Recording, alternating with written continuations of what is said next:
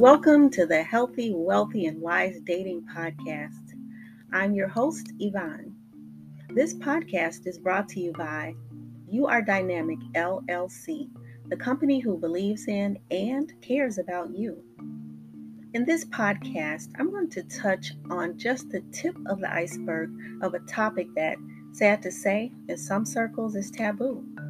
It happens very frequently and can leave lasting detrimental effects like PTSD, low self esteem, and hopelessness. But for some reason, we seem to find ourselves in these types of relationships more often than not. Do you know of someone or have you experienced back to back lies, innuendos, lost hope? Someone telling you something happened that didn't?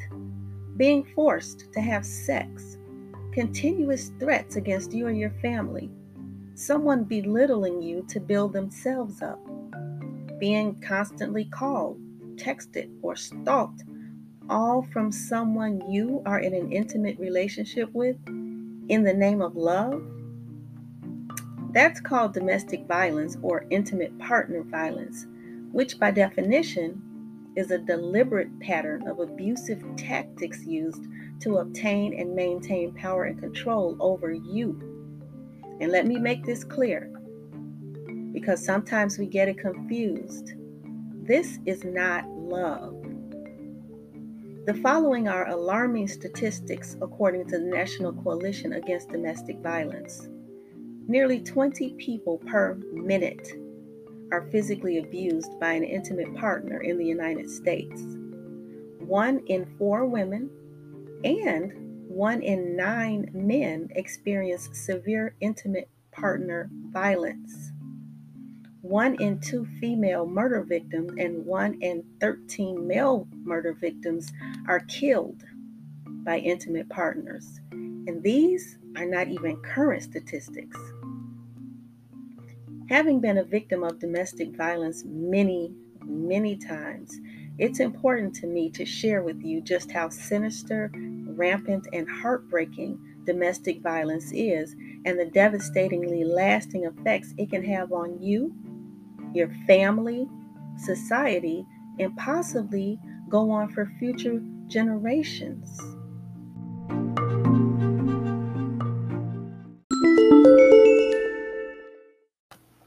Listen to Val's story. At the beginning, it seemed almost charming, like he wanted to be number one in my world. But over time, everything became more and more frightening. Whenever I went out, Jason would want to know why, where I'd be, and exactly who'd be there. If I wasn't home when he called, he'd accuse me of cheating on him. He would shout profanities at me, call me names, and threaten me if I didn't do what he said. It started happening multiple times a week. Over time, he stopped me from talking with friends. He would throw and break things afterwards if I did. He'd drive the car at high speed on slick pavement with me in it, knowing I hated it and was petrified. I started to believe that Jason's behavior was my fault.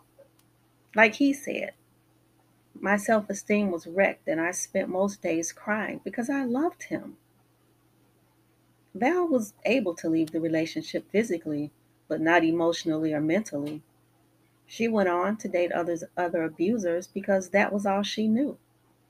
Her life ended at the hands of her third abuser, with his hands wrapped around her throat, squeezing the life out of her. Then he poured gasoline over her entire body, lit a match, dropped it onto her body, and walked away. Valencia was four months pregnant with their second child. Here's Alexandria's story. At the start, I was so happy with Caleb. He appeared very genuine and caring, very charming. But then our relationship began to change because he was an accountant. He talked me into being in charge of my finances and would frequently take money from my account, telling me he was investing it for me and made me feel guilty if I refused. I started getting really suspicious when letters arrived about repayments that I could not afford. I felt worthless and so guilty for letting him into my life in the first place. But I loved him. When he apologized profusely, I gave in. Months later, he began forcing himself on me sexually, said that if I loved him and didn't want him to be with other women, that I give him his due. Even though I let him know how much physical pain I felt by his actions, he forced me to sleep with him on a daily basis. Now I know that that's considered rape. Then he told me that if I wanted to buy essentials, I'd have to have sex with him in return. I became to feel worthless again. To make matters worse, he attended all my medical appointments so that I would not have a chance to disclose anything. I finally made up my mind to leave and I told him. He hit me so hard I saw stars. When I woke up, he was standing over me with a look of concern on his face, profusely apologizing. He said I passed out and leaned over me, picked me up gently, and carried me to bed. Smiling, he told me I probably needed to get rest and that I should try to sleep.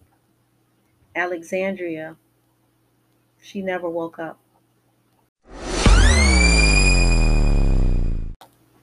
Why am I recounting these horrendously sad stories? It's because these and so many variations of them are happening in real life all around us. When we get involved in relationships without knowing the reality of domestic violence or intimate partner violence, our lives could end just the way these two young ladies' lives did. Some of you listening may have already or are currently experiencing these same things and if you begin to listen to how your current situation makes you feel violated, afraid, less than, hopeless you'll quietly seek help and begin planning your way of escape so you can leave, so you can live. Dear heart, listen. We all want to hear, I love you, and for it to be true. We all want to be happy and to feel that someone truly and genuinely loves us. We all want to feel safe and secure in the arms of our forever guy. We want to be able to trust our decisions when choosing a mate. But the truth is, especially these days, we don't know what we're getting into when we enter a relationship. So I'm going to read just a few statements from people who are either currently in or have just gotten out of abusive relationships. See if you see yourself anywhere in these statements. I wish I was good enough to please him. He controlled what I did in my own apartment. I'm nearly 65 and just now realizing the familiar pattern of abuse and the decades it's been passed down through generations. If I didn't have our daughter, I'd just sink in the same drug hole he was in just to be with him because I love him so much. I had to diminish myself for him because he was threatened by me. I wonder if I caused him to act the way he does. Could I have done something different, been someone else, or done something more? I'm really struggling today. I left my abuser 20 days ago because he choked me. I'm pregnant with his child. The rational side of me knows how bad it could all go so quickly if I see him again, but I can't help missing him.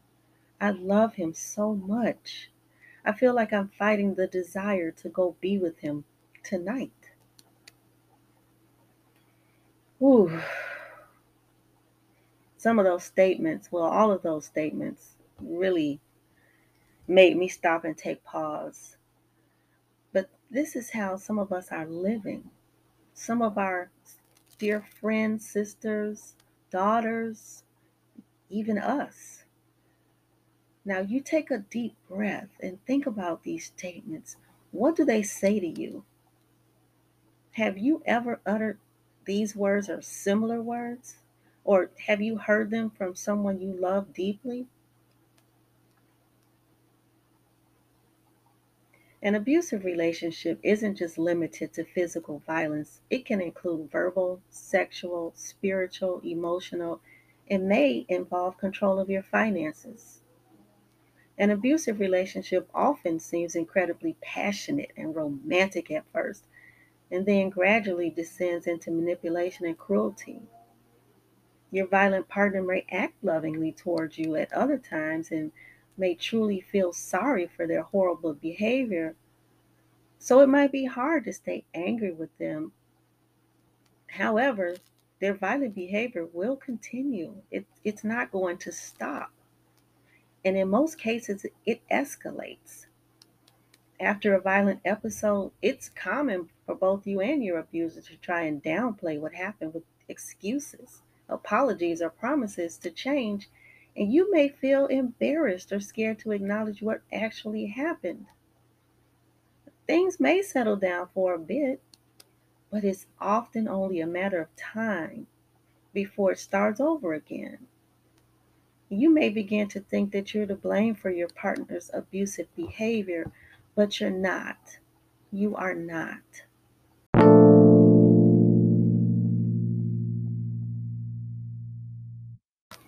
Here are a few ways to tell if you are currently in an abusive or have been in an abusive relationship.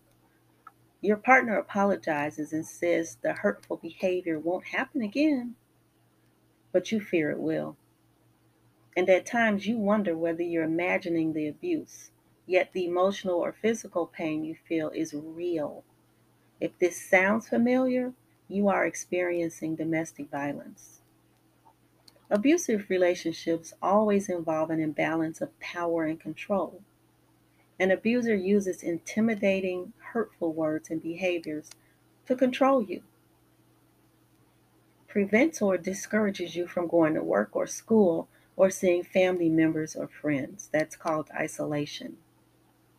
When they try to control how you spend money, where you go, what medicines you take, or what you wear when you're forced to have sex or, engage, or engage in sexual acts against your will. When your partner only exhibits abusive behavior with you. Abusers are often concerned with their outward appearances and may appear charming and stable to those outside of the relationship. And this may cause you to believe that his or her actions can only be explained by something you've done. That's called crazy making. Sometimes domestic violence begins or increases during pregnancy, putting your health and the baby's health at risk. This can also happen after the baby is born. They'll deny that an argument or an agreement took place. It's called gaslighting, and it's meant to make you question your own memory and sanity. They know they just upset you, but once the trouble starts, it's your fault because you created it. Whatever's wrong in their life is your fault. You're not supportive enough, you didn't do enough, or stuck your nose in where it didn't belong. Those are some of the ways to tell if you're in an abusive relationship or have been. You probably know many or more of those obvious signs of mental and emotional abuse. But when you're in the midst of it and you've already had sex with him, it's going to be very easy to miss the persistent undercurrent of the abusive behavior. So, what can you do about it? You can accept that the abuse is not, repeat, is not your responsibility. Don't try to reason with your abuser, it's not going to work. You may want to help him or her, but that's their responsibility. You can't force them into getting help. You're going to have to disengage and set your personal boundaries. Decide that you won't respond to abuse or get sucked into arguments and stick with that decision. Limit exposure to the abuser as much as you can. And then exit the relationship or circumstance. If possible, you're going to have to cut all ties, block him or her from all ways of communication, and make it clear that it's over. And once you safely escaped, not before. Don't look back after you've done that.